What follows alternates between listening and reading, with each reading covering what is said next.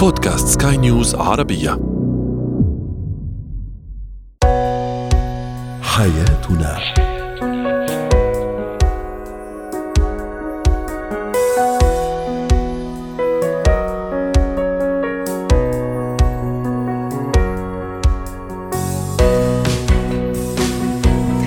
مستمعينا الكرام أهلا بكم معنا إلى حياتنا. فضاؤكم اليومي الذي يعنى بشؤون الأسرة وباقي الشؤون الحياتية الأخرى والذي يمكنه يمكنكم الاستماع إليه عبر منصة سكاي نيوز عربيه dot com slash podcast وباقي منصات سكاي نيوز عربية الأخرى. شاركونا عبر رقم الواتساب 00971 561 886223 معي أنا آمال شابه اليوم نتحدث عن إهمال الشريك لشريكه. ما هي الأسباب؟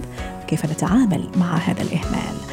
أيضا كيف نعد أو نجهز الفتاة في سن المراهقة أو ما قبل سن المراهقة في الحقيقة للتغيرات البيولوجية والفيزيولوجية التي ستطرأ عليها. وأخيرا وقفة مع إتيكيت التسوق.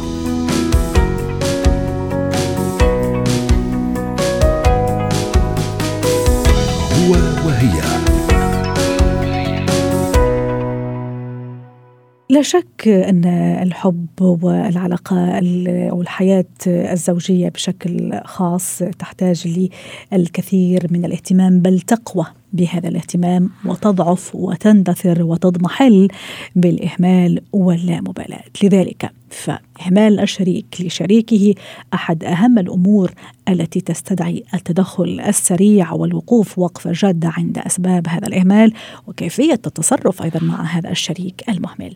للحديث عن هذا الموضوع رحبوا معي بكريم إيليا المستشارة النفسية والأسرية ضيفتنا العزيزة من بيروت. يسعد أوقاتك يا دكتورة كريم. أهلا وسهلا فيك معنا اليوم.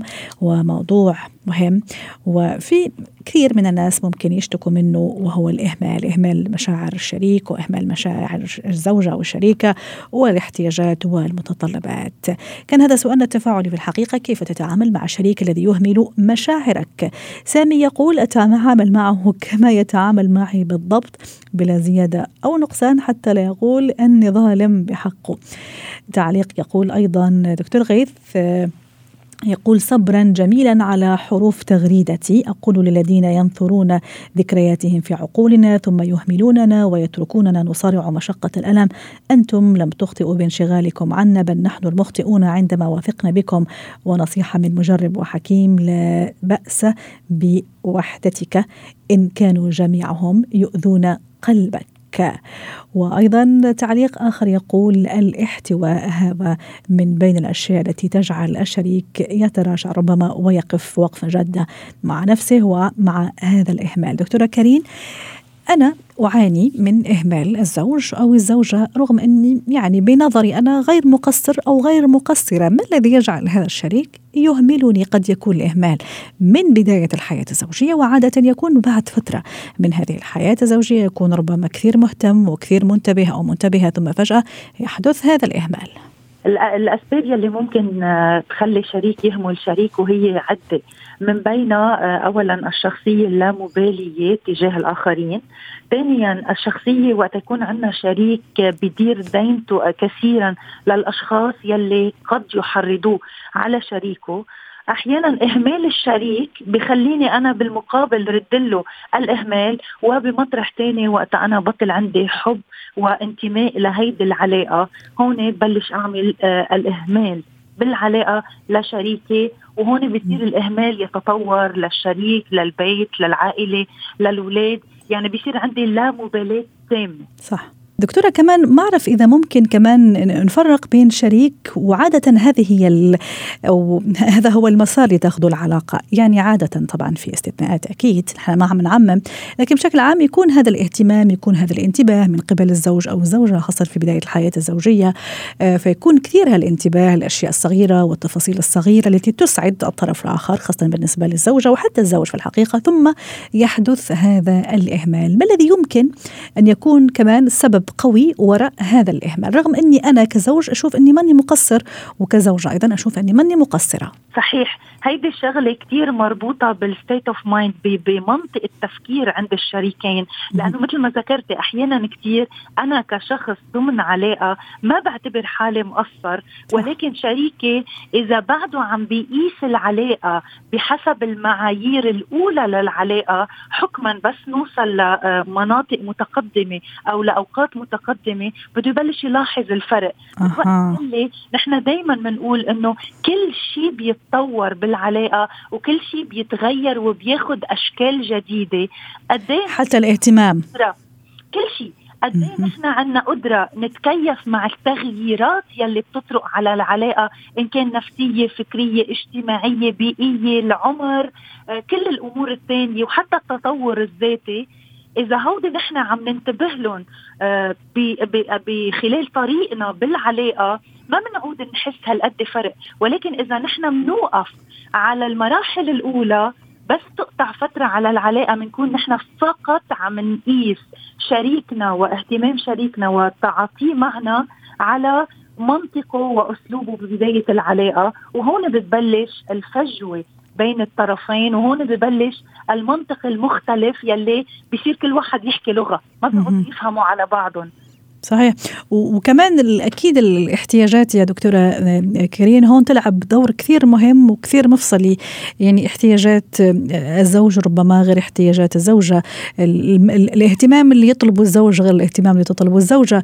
فكمان أنه كثير مهم نأخذ بعين الاعتبار هذا النقطة حتى كمان زي ما تفضلتي حضرتك آه، تخلينا يعني كثير يعني نتجاوز يعني نقطع مشوار خلينا نقول في الجدال العقيم وفي المناكفات وتخ خلينا من البداية فاهمين فاهمين هذا المعادلة. لهالسبب هيدا هو الشيء اللي قلناه إنه الأشخاص كل ما هن متنبهين للتبدلات والتطورات يلي بتطرق على العلاقة مع الوقت لأنه مثل ما بنعرف ببداية العلاقة الطرفين بيكونوا بشكل تلقائي عفوي عم بيقدموا آه للآخر لأنه في عندهم آه هالحاجة للانتماء القوي.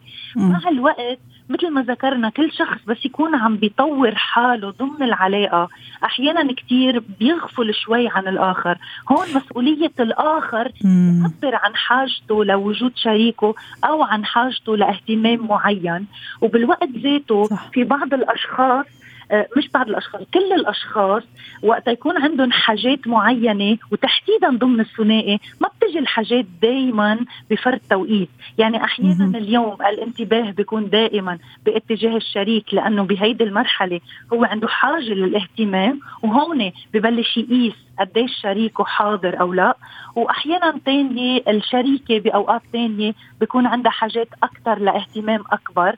بس يبلش الشريك الثاني ما يعرف يحلل أو يقرأ هالحاجات عند شريكه.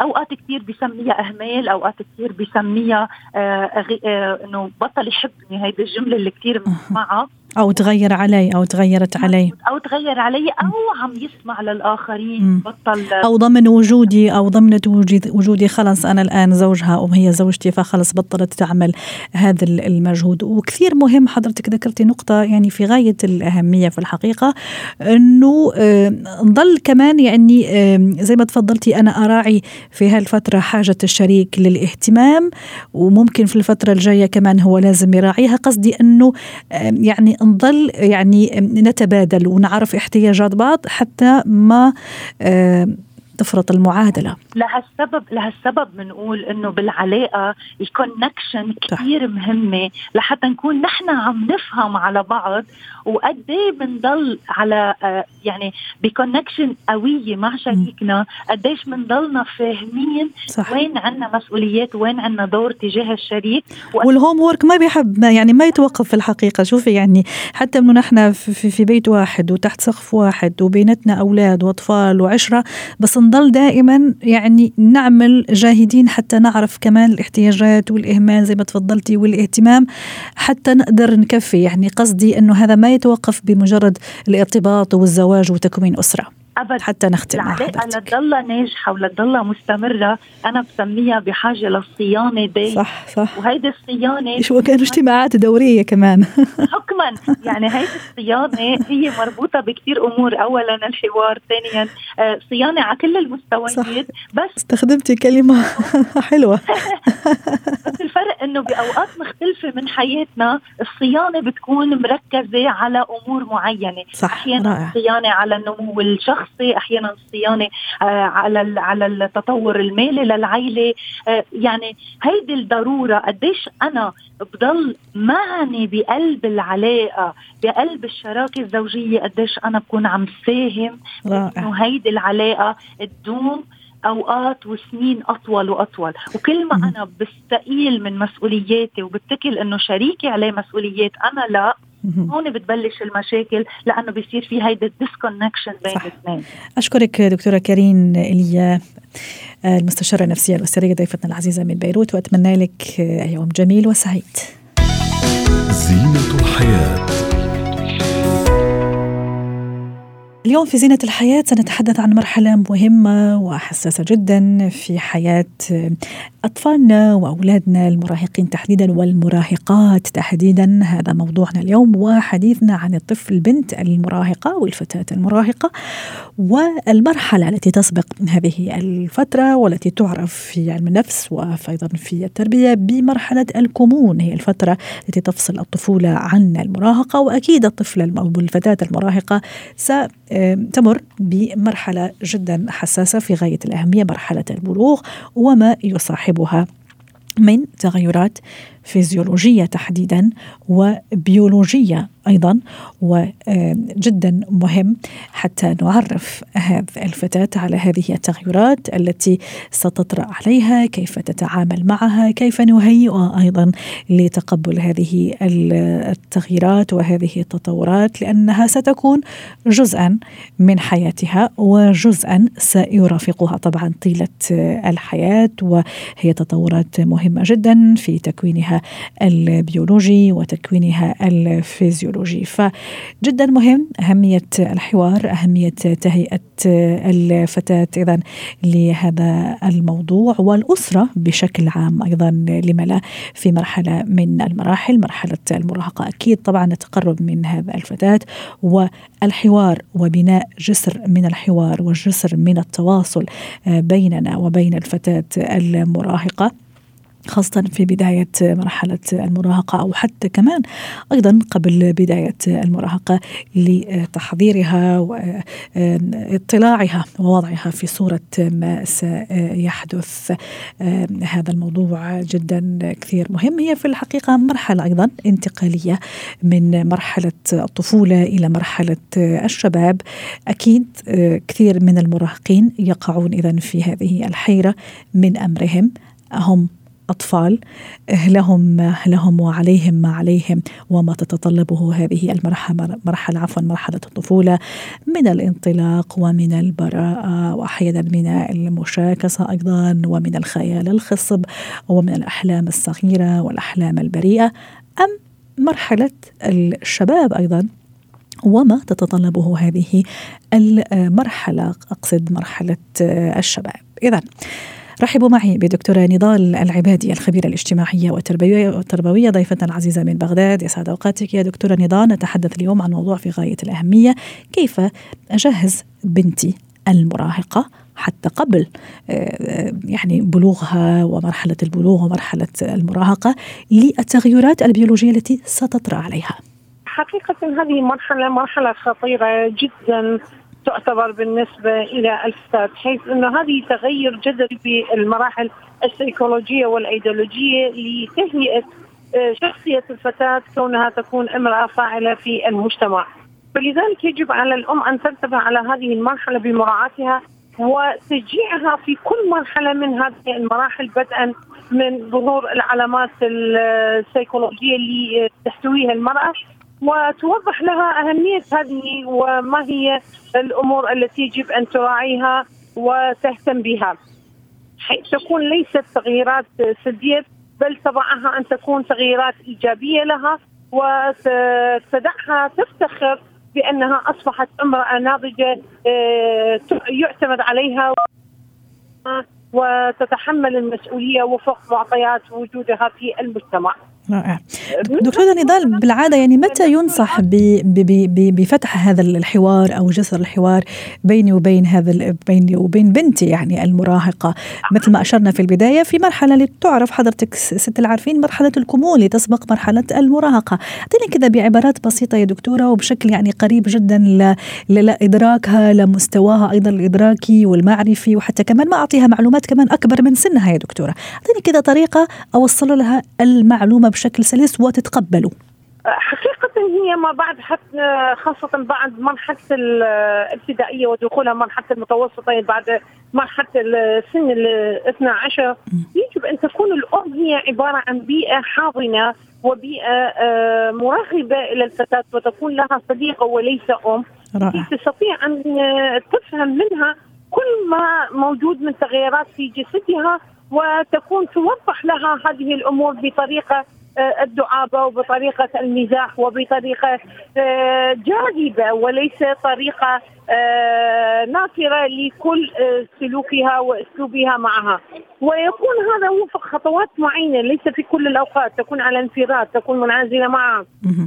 يجب أن لا يكون النصح والإرشاد لا يكون أمام الآخرين يجب أن يكون على انفراد مع ذاتها آه، يجب أن يكون وفق حوافز يعني تعطيها حافز أن تعطيها دافعية أن تعطيها رغبة في كيفية التكيف مع هذه التغيرات وكذلك آه، توضح هذا من خلال بعض القصص وبعض الروايات لها. آه، لدرجة تصمها على أرض الواقع بالعقل الواقعي وليس بالعقل الافتراضي. وأكيد يا دكتورة نضال عم تحكي شيء كثير مهم. دكتورة نضال سامحيني عم قطع كلامك، أكيد هي ما راح تستوعب هذه الأفكار والأفكار الرائعة اللي عم تحكي عنها حضرتك. إذا أنا كمان ما كنت أطبقها على أرض الواقع عرفتي كيف؟ إذا أنا أصلا كنت رافضة مثلا لهالأشياء وممكن تشوفني أحكي عنها بتذمر وأحكي عنها بانفعالية وبانتقاد و فأكيد هي راح يكون عندها هذا يعني سوء سوء الفهم. أكيد أنا راح أطلب منها شيء أو أوعيها بشيء أو أجهزها لشيء.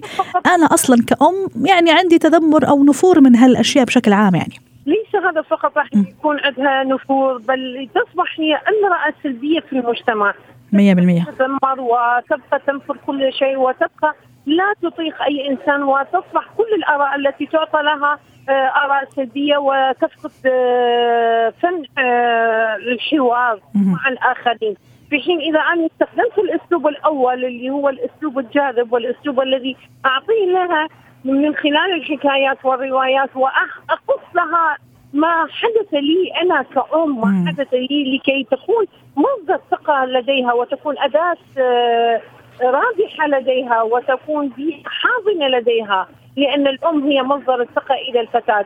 أما إذا كان عكس هذا تنفر الفتاة منها وتصبح فجوه ما بين الأم والفتاة وتصبح الفتاة أيضا هي فتاة سلبية وكذلك صح. لا تصبح أم صالحة في المستقبل. وأكثر من هيك يا دكتورة نضال ممكن كمان الفتاة تصير تنفر وممكن تروح تستقي معلوماتها وتستقي الأشياء اللي, عندها فضول كبير لإلها لا تعرفها من مصادر أخرى أحيانا حتى غير موثوق فيها وما نعرف نحن هالمصادر شو عم تحكي لها على هذه الفترة وعلى هالتغيرات وشو لازم تعمل وشو ما لازم تعمل. حتى نختم مع حضرتك. عفوا أكمل لا جنبك الفكرة تفضلي. حتى الأكاديميات يعني كتدريسية يجب أن تكون هي أخت صديقة آه، أيضا آه، توجه من خلال التوعية إلى الفتاة خاصة في مدارس البنات حتى أها نقطة رائعة. آه، تضع المدرسة كقدوة صالحة لها وليس كمدرسه لإعطاء المادة بل لاعطاء التربية. ولذلك نحن نقول التربية والتعليم وليس التعليم والتربية فالتربية هي قبل التعليم. رائع. ولذا إحنا ننصح السيدة والأم بشكل عام أن تكون هي الأخت والصديقة والأم والمربية في آن واحد من خلال التوعية والإرشاد. رائع. المعلومات وكذلك أنه آه تكون هي مصدر شكرا لك. إلى الطرف المقابل لكي يكون الإسناد في الحياة ولكي تكون واضح دكتورة نضال. شكرا لك على هالمشاركة الرائعة دكتورة نضال العبادي الخبيرة الاجتماعية والتربيه التربويه ضيفتنا العزيزة من بغداد.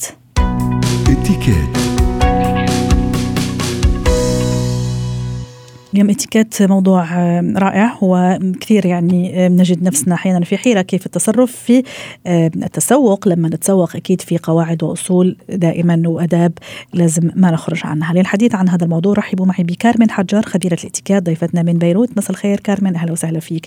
اليوم سنتحدث عن قواعد الاتيكيت الخاصة بالمتسوق وبالبائع أيضا. نتعرف على اتيكيت التسوق إذا أنا حابة أروح أشتري يعني خلينا نقول مول رايحة بدي أشتري لباس سوبر ماركت أي شيء. المهم عندي تسوق فكيف آه، التصرف والاتيكيت في هذا المواقف؟ طبعا في اداب للتسوق ويا ريت نراعيها خاصة بزمن الكورونا. كل شخص حاسس حاله إنه شوي مريض أو يا دوب خلص من كورونا أو بعده لسه تعبان. الأفضل إنه ما يتوجه يعني بعرف إنه ما رح يروح على الشغل بس الأفضل إنه ما يتوجه على المولات. لحتى ما يعرض الآخرين للاصابه صحيح. يعني ممكن هو يكون شوي منشط العوارض منا كثير قوية عليه بس هالشيء ما بيعني إنه الغير الله لا يقدر يعديهم إيه، ما يفوتوا على المستشفيات. هيدي أول شغلة للسلامة العامة لازم ننتبه. شغلة ثانية نحن إذا رايحين على المول الأفضل إنه ما نكون عم ناكل نحن وعم نمشي. يعني مش غلط إنه نحن ناكل نشرب فنجان قهوة أو نستحلي ساندويتش. هالشيء لازم يكون قاعدين بالأماكن المخصصة ناكل بال coffee shop. صح. إذا ما في آه، أماكن مخصصة هو kiosk عبارة عن كشك عم ببيع آيس كريم بلكين أو عم ببيع آه، حيلا شيء على الواقف نوقف جنب الكشك وناكل. جنب ال kiosk وناكل مش نتمشى نحن وعم ناكل بالمولات. وطبعا أكيد أكيد ما فينا نفوت على المحلات نحن وماسكين بإيدنا أكل. هالشي بيعرض ممكن نلطخ الملابس ممكن نلطخ أي شيء موجود بقلب المحل. لهيك ممنوع علينا نحن إنه نفوت أكل على المط... على المحلات وخاصة حتى ولو إذا معنا أولاد الأولاد ماسكين أكل كمان. وعلى سيرة الاولاد ننتبه نحن إذا رايحين على فايتين على آه، محل ألبسة. وفي معنا أولاد طبعا الاولاد لازم يكونوا تحت إشرافنا. ماسكين لهم إيدهم. ممنوع ابدا يركضوا بالممرات تبع المحل. ممنوع يفوتوا على غرفة المقاسات ويتنقوزوا كده يعني يشيلوا البردايه ويشوفوا اللي بالداخل. للأسف كثير اميات بتترك اولادها تلعب ممكن حتى يضيعوا ست كارمن ممكن يضيعوا وهذه مشكلة وصارت. إيه مزبوط وممكن أوقات يفوتوا بين الملابس وكذا يتخبوا إذا كانوا أكثر من ولد. لهيك نحن بنقول للأميات إذا في حال بدكم تتسوقوا في أماكن بالمولات على طول هي مخصصة للعب صح. ممكن نترك الولد الأولاد بهذه الأماكن هيدي اللي هي في عليها إشراف وفي عليها سكيورتي ونحن نروح نتسوق رائع. أو لازم نحن نكون مسؤولين عن حركة أولادنا جميل ممنوع طيب. الولد يركض بقلب المحل هلا بالمول برا بالممرات ممكن يركض قدامنا مش مشكل. طب وأكيد اللبس كثير مهم كارمن في في هذا الأماكن ليكون لأنه لكل مقام مقال. قبل ما نودعك أيضا لأنه للأسف الوقت كثير عم يداهمنا الإتيكيت بالنسبة للبائع كمان أكيد في إتيكيت في أقل من 40 ثانية أكون ممنونة لك أكيد. نحن كزبونات ما عليه خليني أقول للبي للستات الحلوين ما عليه نسلم عليهم. نقول لهم كيفكم يعطيكم مش كيفكم يعطيكم العافية سلام عليكم. يعطيكم العافية. لو سمحتوا بدي هيدي المقاس لو سمحتوا بدي هيدي اللون. كثير مهم نستعمل هالكلمات هدول اللي بتعبر عن الاداب وللبائع كمان ما لازم يكون ملتهي على التليفون. يعني شاف زبونه فاتت على المحل مفروض يسكر التليفون ويعطي الأولوية للزبونه اللي هي معه لحتى يدليها يشوف هي شو بتبغى. يسلم عليها أهلا وسهلا يبتسم. صح. البائع لازم على طول الابتسامة تكون على وجهه لو مهما كان صح. تعبان كل النهار وشيء. صحيح. والتماسك والثبات الانفعالي كمان هذا مطلوب وكثير أتصور يطلبوا منهم آه، يعني خاصة يعني إدارة المحل. شكرا لك كارمن حجار أسعدتينا اليوم وأتمنى لك يوم سعيد.